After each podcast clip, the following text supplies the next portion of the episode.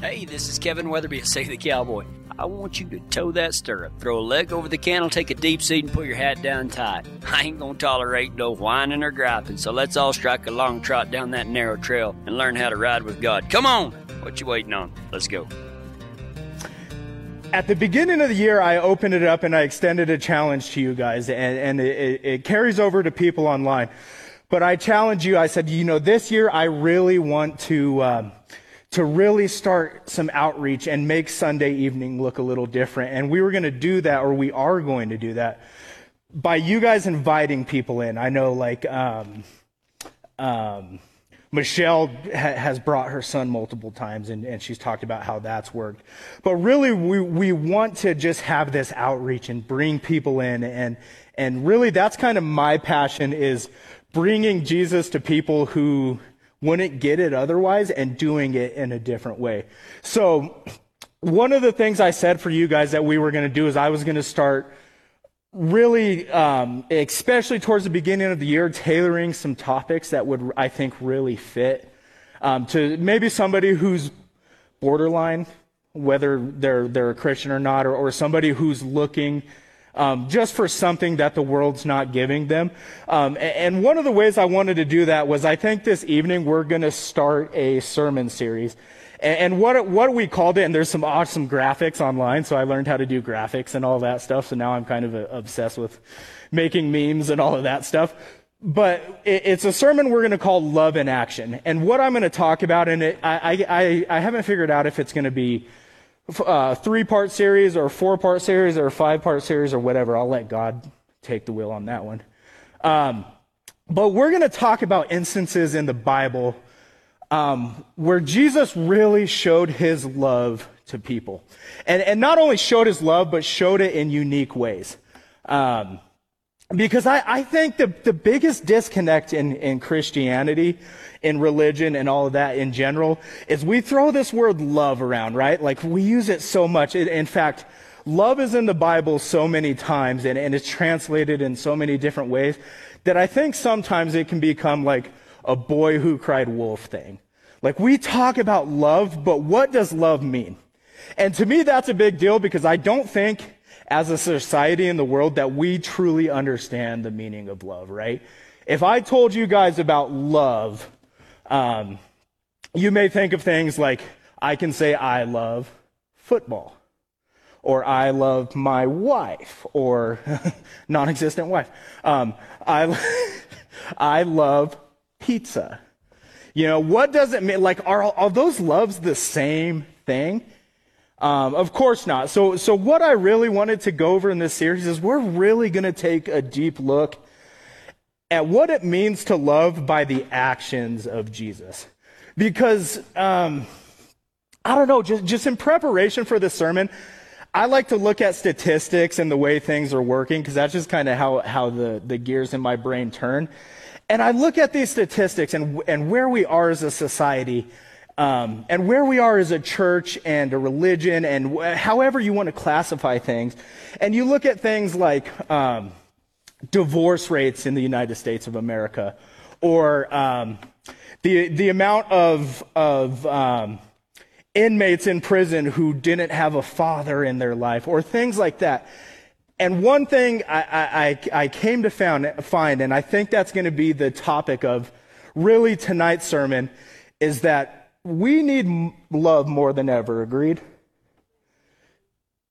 But I think love is such a freely given thing because of the sacrifice that Jesus made for us. I think our biggest problem and what we'll talk about tonight is not the fact that the world is void of love or, or that, that it's not there, right? The Bible says God so loved the world that he gave us his only son, right? Freely, like he, he brought love into the world. I think the problem we're going to find um, when we examine this deeper is that our love is coming from the wrong sources. We expect people to give us a type of love that, that they're just not capable of giving. We expect to get love from objects that don't give love in the first place. Like, we look in all the wrong places to find love. And, and really, I'm going to extend to you guys this challenge again. Like, if you guys have a coworker or a family member or a friend or something that that um, God is really putting it on your heart to invite them to church, bring them here. This will be a great ser- uh, sermon series uh, for you guys to, for somebody new to come in and learn something about what it really means to love each other based on the, the qualities and the character of Jesus Christ. Um, and, and I extend that challenge too. I know we have a ton of people that watch online. Share these videos. Invite people to watch. Uh, one of the great things about technology is one, it, it, it brings, it, it lets people watch something in the privacy of their own home, right? Which can be a good or a bad thing. But one of the good things is it gives people the opportunity to really um, test out a church or test out a sermon or test out a pastor before they ever have to go in, right? So I think it's really great that we have an online outreach. What I want to do is like cast that net a little bigger and let them start getting their feet wet and learning about this and then bring people in and love them, right? Because that's what uh, Jesus did. So that's what we're going to try to do here. And I, I can think of no better example of love than like our, our people that are here on Sunday evenings. Um, you guys are just incredible. So, um, if you have your Bibles, I want you to open with me to John chapter 8. John chapter 8 is where we're going to be in it. And what, what's going to happen in John chapter 8 is this is a pretty popular story.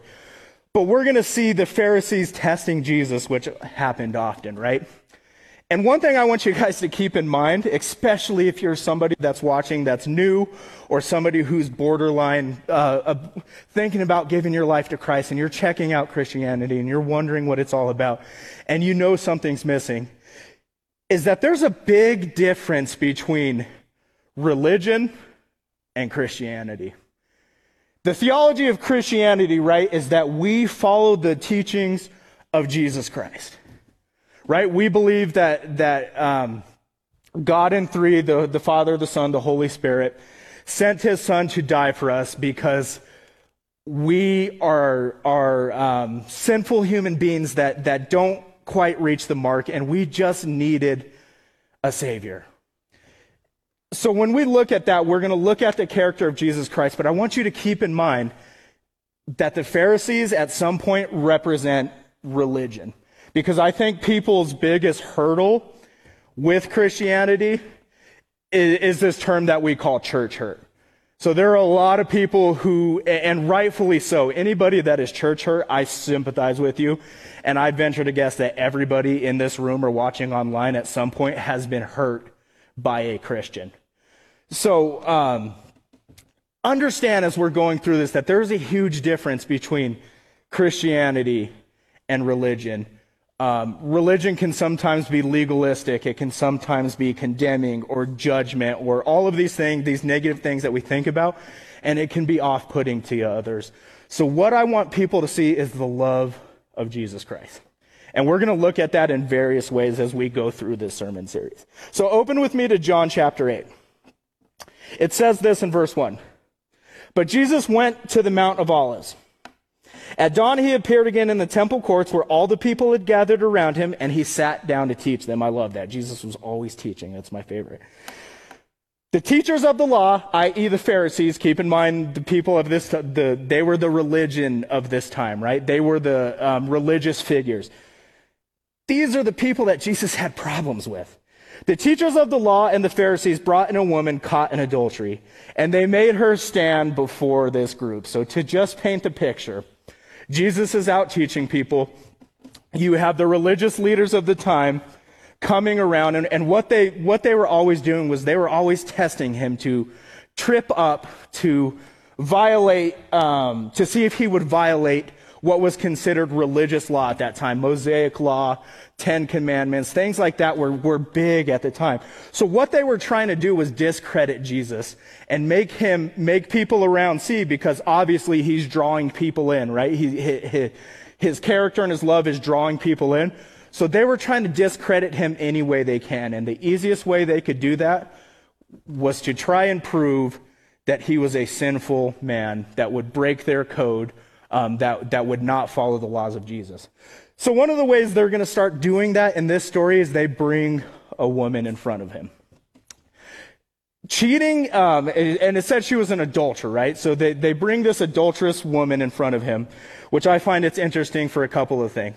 I read through this story about this woman and I stop and I, I think like, number one, it takes two to tango. But this is a human being. So they're taking this human woman and almost dehumanizing her and bringing her out in front of this crowd to be judged for something that happened in private. Um, and that's a big deal, right? She, this woman, um, I'm trying to think of the, I, I want to phrase this correctly, but this woman brought in front of them um, was an adulterer at the time. And, and, and we don't think about cheating nowadays in the context of what it was back then, especially for a woman. So this, this lady got caught cheating. And at the time, religious law was that's punishable by death. So, and especially for a woman. So what we see is, is they're bringing this first test to Jesus. And what I find interesting about this, my friends, is that this kind of starts to paint the picture of religion versus, versus Jesus' side of religion versus humanity, his, his human side, his, um, his ability to love. Because he has a choice to make here.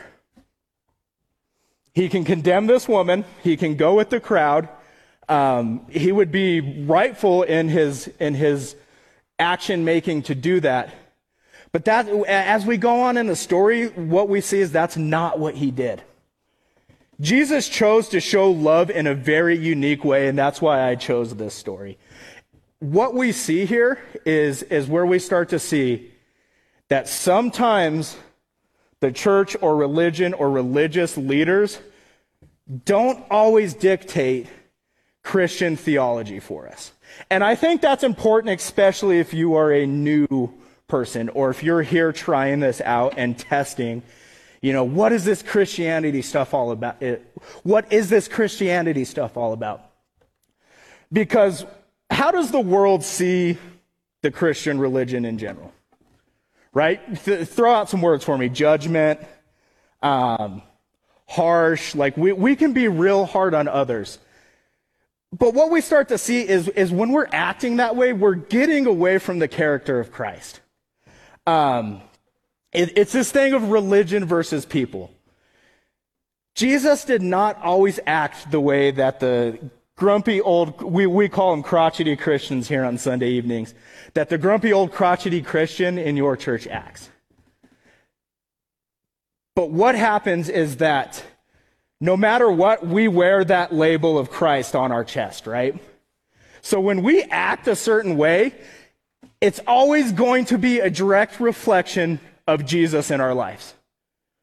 And that becomes important because then it's hard to go out and talk to people. Um, if you're treating people bad, or you're not being very loving, or you're being hateful or grumpy, like Mitch says I am tonight, um, that's a direct reflection. People are always going to see Jesus in you. If you are bold enough to exclaim um, your, your faith, uh, and you're bold enough to let people know you, you're saved and you want to let them know the good news, understand one thing. They're always going to look at you. The lights are always going to be on you. So everything you do in that matter represents Jesus. And what has happened over time is in society, Christians have given Jesus a bad name. And I know that's going to be a little controversial when I say that. But it's the same thing we see here with these Pharisees. Pe- people will quantify who you are and, and, and the God you serve by how you treat them. So, what we see in this crossroads is that Jesus had two options. Which one is he going to go with? And, and I think that's very interesting because why would God, you know, Jesus, the Son of God, why would he choose to love a woman like this? It's going to make him unpopular. It could lead to his, his, his death. It, um, um, it's not going to be what the crowd wanted. And, and why would a perfect person want to associate with such a sinful um, lady, right? But isn't that the same story that we all have with Jesus? Like, that's a perfect picture of Christianity for us. That's how Jesus chooses to love us. We are all what you find when you become more spiritually mature, when you start examining yourself, when you start turning away from sin and, and, and not liking that in your life.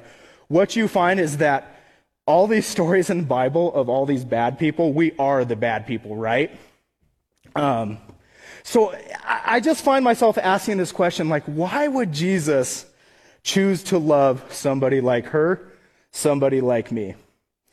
And what I found, and I heard another pastor say this, and I'll talk about a bunch of things tonight that other pastors have said. This was groundbreaking for me. Like, if you guys are taking notes, I know it's hard in the dark here, um, but I want you guys to, to hear my first point here. God doesn't just love you. Like, we throw love around and we understand that. God doesn't just love you, God likes you. Let that sink in for a second. And, and I, maybe that's not groundbreaking for you. Maybe that's a dumb moment and I'm just being dramatic up here. But that was a life changing thing for me. I always pictured God as like, I, I, I, somewhat grew up in church. I had a lot of church hurt. Um, I have brothers who, who have turned away from the church, things like that. I always grew up thinking like, yeah, God loves me, but he's more like a disappointed father.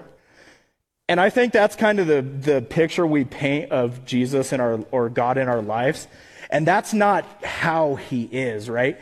We start seeing through Jesus' character that Jesus loves us and finds us in those moments where we're just, we feel unworthy and we've fallen so short. And there's something about those moments where that brings us closer together if we let it. God doesn't just love you, God likes you.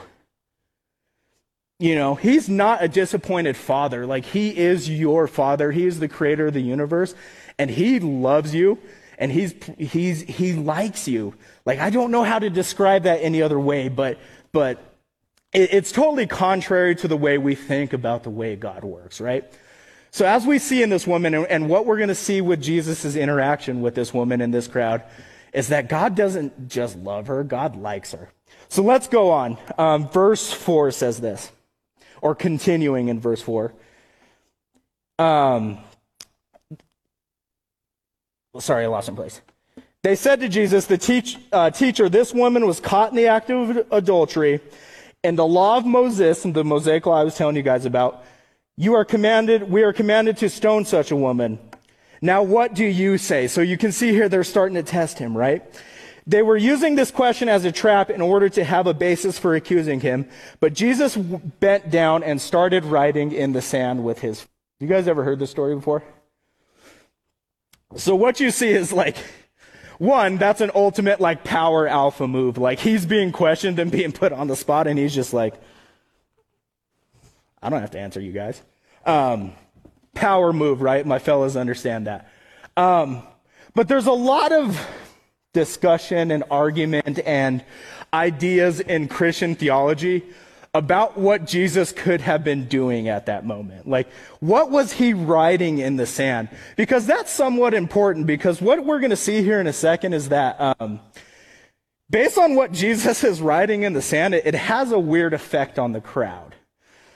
So a lot of people argue like, hey, what was being written? And a lot of people think that, um, maybe he was writing down the sins of other people or, or the people around. Like, yeah, I know this, this woman um, uh, that you're accusing did this, but you remember when you did this? Or, or you remember when you looked at her that way? Um, and a lot of people argue with that, but I heard a pastor say something interesting about that subject was maybe Jesus wasn't writing down their sins as much as he was just drawing an arrow to him. Right? Like, and, and what symbolism that could be. Like, yeah, I know she sinned, but you're all sinners, and, and this is the way to me. That's kind of how Jesus operates, right? Is we see these examples of his love and how he treats people, and, and that's how he brings them in. And it begs that second question. Not only what was he writing in the sand, but like, what did this woman do to turn to adultery? Like, what happened in her life that would cause those things to happen? Because we live in a society of like cause and effect, but I think sometimes we forget the cause and we turn right to effect. And that's important, my friends, when, for you guys when you're dealing with people. I've learned so much through um, leading people and counseling people that most people aren't trying to directly sabotage their lives, right? Like, raise your hand if you woke up this morning and was like, you know what? I really want to mess things up for myself. I really want to end up in front of uh, a court of my peers in public opinion and get crucified or scrutinized for that, right? Nobody really does that. But what happens is that either people go into like survival mode or um, people just end up doing weird things to sabotage their lives because they don't know any better. And a lot of people carry a lot of baggage. And sometimes I think we just forget that.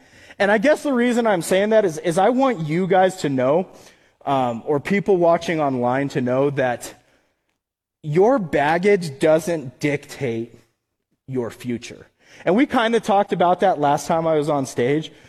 But Jesus knew, you know, everything about you. He knows the number of hairs on your head. And he knew where you would go right. And more importantly, he knew where you would go wrong. And he chooses to still love you. What other relationships in your life do you have that kind of love with somebody with? Unconditionally. Who, who can say they truly love everybody unconditionally? Sorry, Jeff. um, but it's true. Like, if we're being honest with each other, we don't always love people unconditionally. There's always conditions to our love with people, right? That's the way it works. Like, I love football when it's going my way. You may love your wife when things are going your way. You may love your wife when things aren't going your way, but there's always conditions. You can stop loving your wife if she were to cheat on you, or vice versa, or any of that stuff. Not the only unconditional love that we find in this universe is the love that Jesus Christ gave to us. Super important, right? Understand this, and this brings up my second point, and we talked about it in the opening. We carry this baggage, and it hurts our ability to love, but love is freely given in our universe, right? God so loved the world. So, why are we having a problem with love in our lives and in our society? It's not because it isn't there. It's because we're looking for it in the wrong places, right? Looking for love in all the wrong places, right? It's true though. We don't have a love problem, we have a source problem. And that's big for a couple of reasons. Because if I expect, let's, you know, Mitch, one of my best friends, if I expect him to love me the way that, that only Jesus can, what is that doing to our relationship? It's probably, in all honesty, not fair of him, right? We have been conditioned to look for love in all the wrong places. In people who sometimes aren't capable of loving you that way, in um, materials, in circumstances, in promotions, in all of these things, right? And what happens when those don't meet our expectations? We grumble, right? We, um, it's just, it's just not possible for those spaces that we need filled with love to be filled with anything but the love of Jesus Christ. That's the way we were made. That's the way we were conditioned. That's the reason God sent his son to die for us. But what happens is, is we kind of forget that, right? So now we're not getting the love from others that we need. So now we have these baggage problems. And I'm not discounting that. Like, there's a lot of terrible stories um, of things that you all have gone through, you know. But what I want you guys to understand is you're not alone in that thinking. Like, Jesus, um, you are in good, I'll, I'll go here. You are in good company with people in here. I can't tell you the amount of stories of people who have baggage because they grew up in domestic violence situations or, um, you know, like with this lady here, why is she the way she is? Maybe she lost her parents at a young age. Like all of these things factor into the behaviors that we have today. And we need to understand that about each other. That way we can love people on their level, right? We don't have a love problem, we have a source problem. If you're looking for the love in other places that only Jesus can give you, you're going to eventually carry some baggage because of that. We were never designed to be loved any other way. So let's go on through the story here. Verse 7. When they kept on questioning him, he straightened up and said to them, let, famous verse here, right? And, and people tend to use it wrong. Let any one of you who is without sin be the first to throw a stone at her. Again, he stooped down and started writing in the sand again. Like, what is he writing? He's just in the dirt, right? I love that. At those who heard him began to go away one at a time. The older ones first until the only one left was Jesus, with the woman still standing there. Jesus straightened up and asked her, Woman, where are they, right? So all of these people were super passionate about her sin, what she's doing, her being condemned. And then when the shoes were reversed, when the shoes were on other feet, when the roles were reversed, everybody dipped, right? Woman, where are they? He has said. Has no one condemned you? So again, I, I start to wonder, like, what? He bent down and wrote again. What did Jesus write? Because this time, what was happening and what he said to them was so convicting that people left, like people walked away. So what was being said, and, and what I like to think about that is, um, or, or where my mind kind of goes, because I understand the character of Jesus Christ, and I understand how the character of Jesus works with, um, with uh, people around him. What I like to think happened here is that people saw, people had such a disdain for this woman and what she did, and they were so strong and passionately against her, and they saw Jesus' love for her and how opposite that was of them. And that was off putting to them. And that's what really caused them to leave, right? And I think that's beautiful because that's how Jesus loves us versus the world, right? Like such disdain, and, and sometimes we have that for ourselves. But Jesus doesn't feel that way about us. And really, I, I, think if we did a scientific study, or if we asked Jesus, or if we looked at this, that's what I think is happening here. And that's what we should look like to others, right?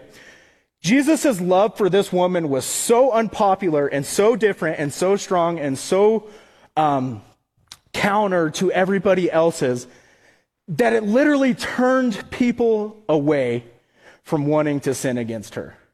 Does that sound familiar to you guys? G- you know, I, I talked about Jesus drawing an arrow in the sand. Like, hey, I know you did this, and I know she did this. Do you remember when you did this? This is the way out of that. Like, there is an option here. I forgive you. I love you. I'm here for you. I don't just love you, I like you. I think that's what all of that represents here, and it's such a powerful story. It brings me to my third and, and, and, final point here. We might have a quick one tonight. I don't know what our time is, Mitch, but Mitch always yells at me. The love you are able to give is directly proportionate um, to the love that you have received. Right? Think about that. The love you're able to give is directly proportionate to the love you have received. That's the power of parenting, right? It starts at a young age. Some people don't have the ability to love super strongly because they weren't shown what love is. Right? Some people just can't meet you there.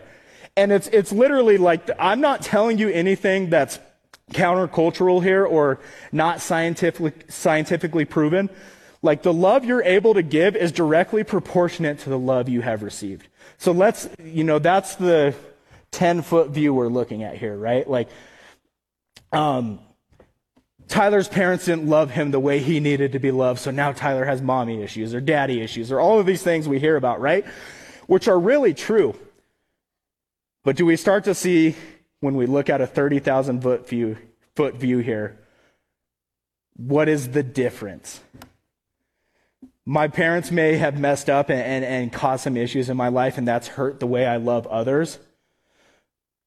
But Jesus died for me and, and freely gave me this love in my world, right?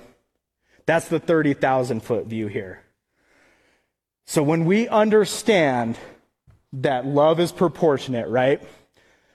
Maybe I can choose to see my baggage in a different way. And I hope I'm phrasing this right. I hope I'm getting this right because I think it's a powerful point. I can choose to look at my past circumstances and my baggage and look at love in a negative view because of that way. Or I can realize that I'm so important to the creator of the universe that he sent his son to die for me and gives me unconditional love no matter how far I turn from him. Does that make sense to you guys? Do you guys start to see the power in that?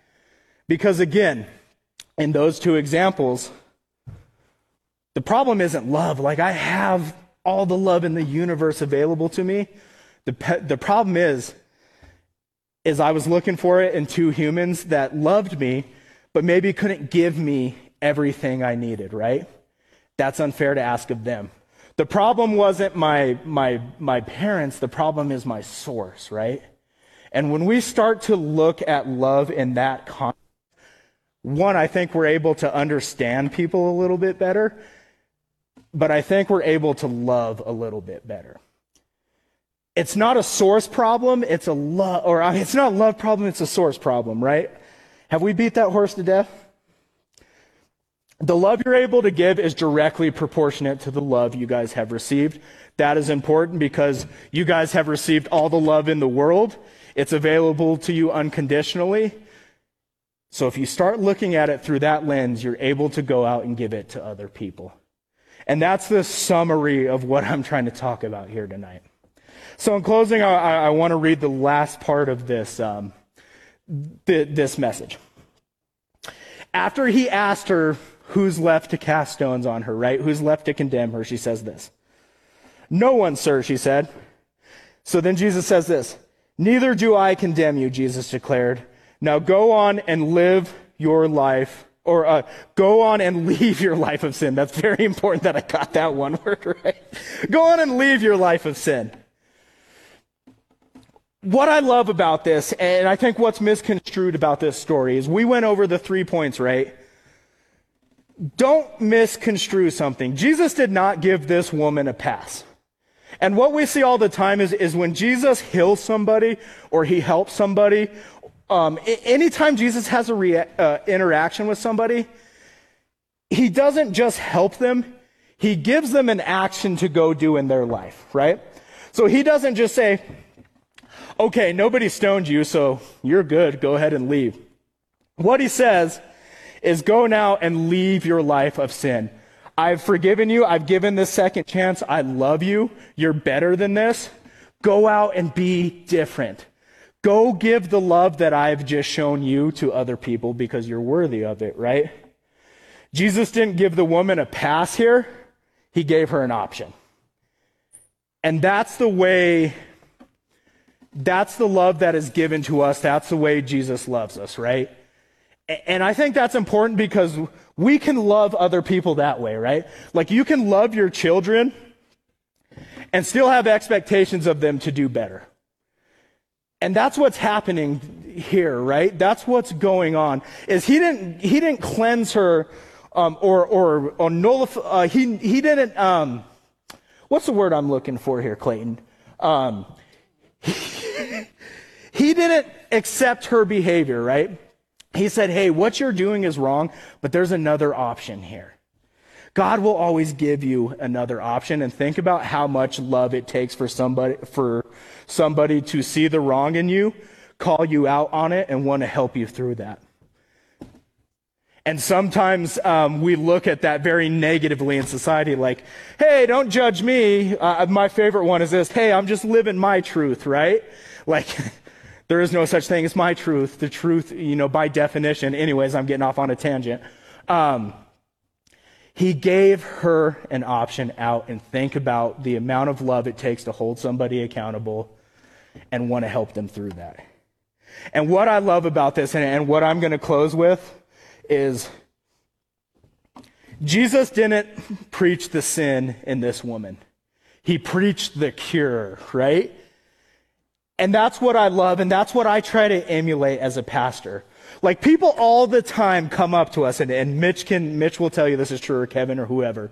People come up to us all the time and say, Hey, why aren't you preaching about pornography in the church? Just an example. Or, hey, why aren't you preaching about alcohol in the church? Or, hey, why aren't you preaching about. And there comes a point, like my, my reaction to that always is, okay, if you want me to preach about um, sexual sin or a certain sexual sin, then what sexual sin should I preach about next week? Because the two aren't any different. This woman cheating on her husband is no different than a pastor cheating on his wife, right? Um, they're all the same. What we don't do is, is, is talk about sin as much or, or nail sin, I guess. We preach the cure to, to your sin. I'm not going to condemn you up here on this stage. I'm going to help you show that, like, hey, I've been through what you've been through, and, and we're the same, and I've struggled with this too. And here's the way out of this situation. Like, hey, I know you're struggling, and I know there's a lot going on in your life, but here's a little Bible verse to help you. Or, hey, I, I, I know that, that you're, you're struggling with this, but let me pray with you. That's what Jesus did with this woman here, and I think that's the ultimate form of love. Is, is understanding that you're dealing with um, sinful um, people who are trying their best, but they're just going to fall short, right? And loving them through that and helping them through that and understanding, like, hey, we're not all so different. We've all struggled with the same sin. And yes, I'm going to hold you accountable, but I'm not going to condemn you for it. I'm going to love you through it because that's what we see time and time again. That's what Jesus did with people, right? And I think there's something powerful to that. So I just want to like challenge you. Like if you're new or if you've been here a while and you are struggling with certain aspects of Christianity, or you're struggling with certain personal things in your life, like one, come and talk to us. We would love to pray for you guys and um, to get on your level and, and just be able to love you guys through your struggles. But two, like bring it to, to God. And I know that sounds so simple, but a lot of people are struggling and, and, and a lot of people are so devout of love in this world because they're just looking for it in all the wrong places. I want to challenge you guys. Like, if you're, I, I know the people in this room, um, but if you're, if you're just, if life's not going your way and you need another answer, come here and, and let us love on you. Um, but think about the sacrifice that Jesus made for you and the love that it takes to do that. And consider giving your life to Jesus Christ because there's nothing more powerful um, then that transformation that happens when you realize that you're saved for eternity. Um, and no matter what happens in this world, there's an option outside of that. And there's just something powerful to that. Because I want you to understand Jesus was an outsider. Um, Jesus continually um, associated with sinners and, and, people that would be considered society, societally below him. And the religious leaders of the time and people that you would think are important or people that would be equivalent to who has condemned you in your life, in your church, in your church hurt, those were the ones that killed Jesus. Like Jesus came for you, for the sinner, for um, for people that would need him, not right. There's something powerful to the love of Jesus. And, and, and in closing, I think I think we've kind of gotten to the point here. I want to challenge you guys like, talk to your coworkers this week.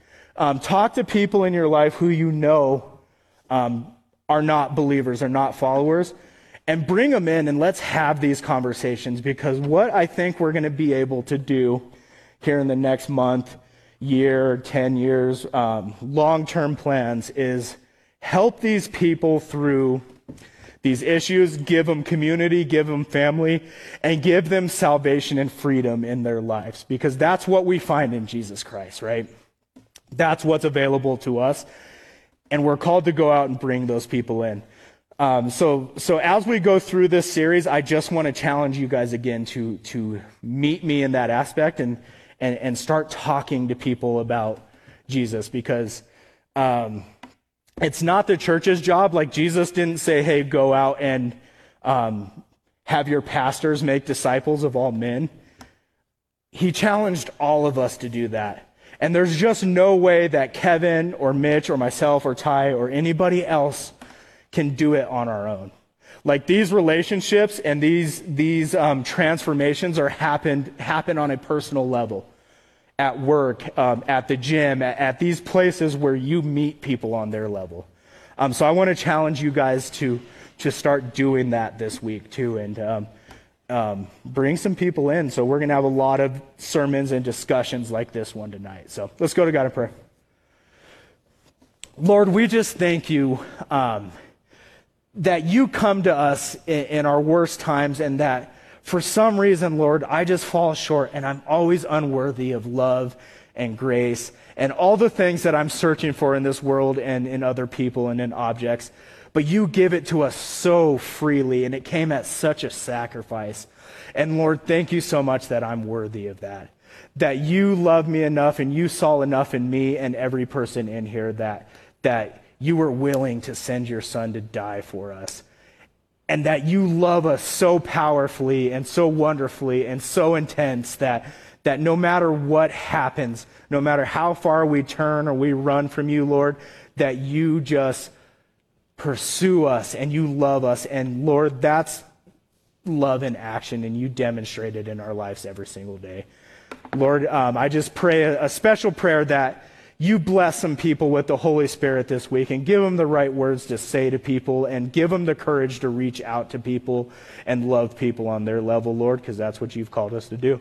It's in your name we pray. Amen.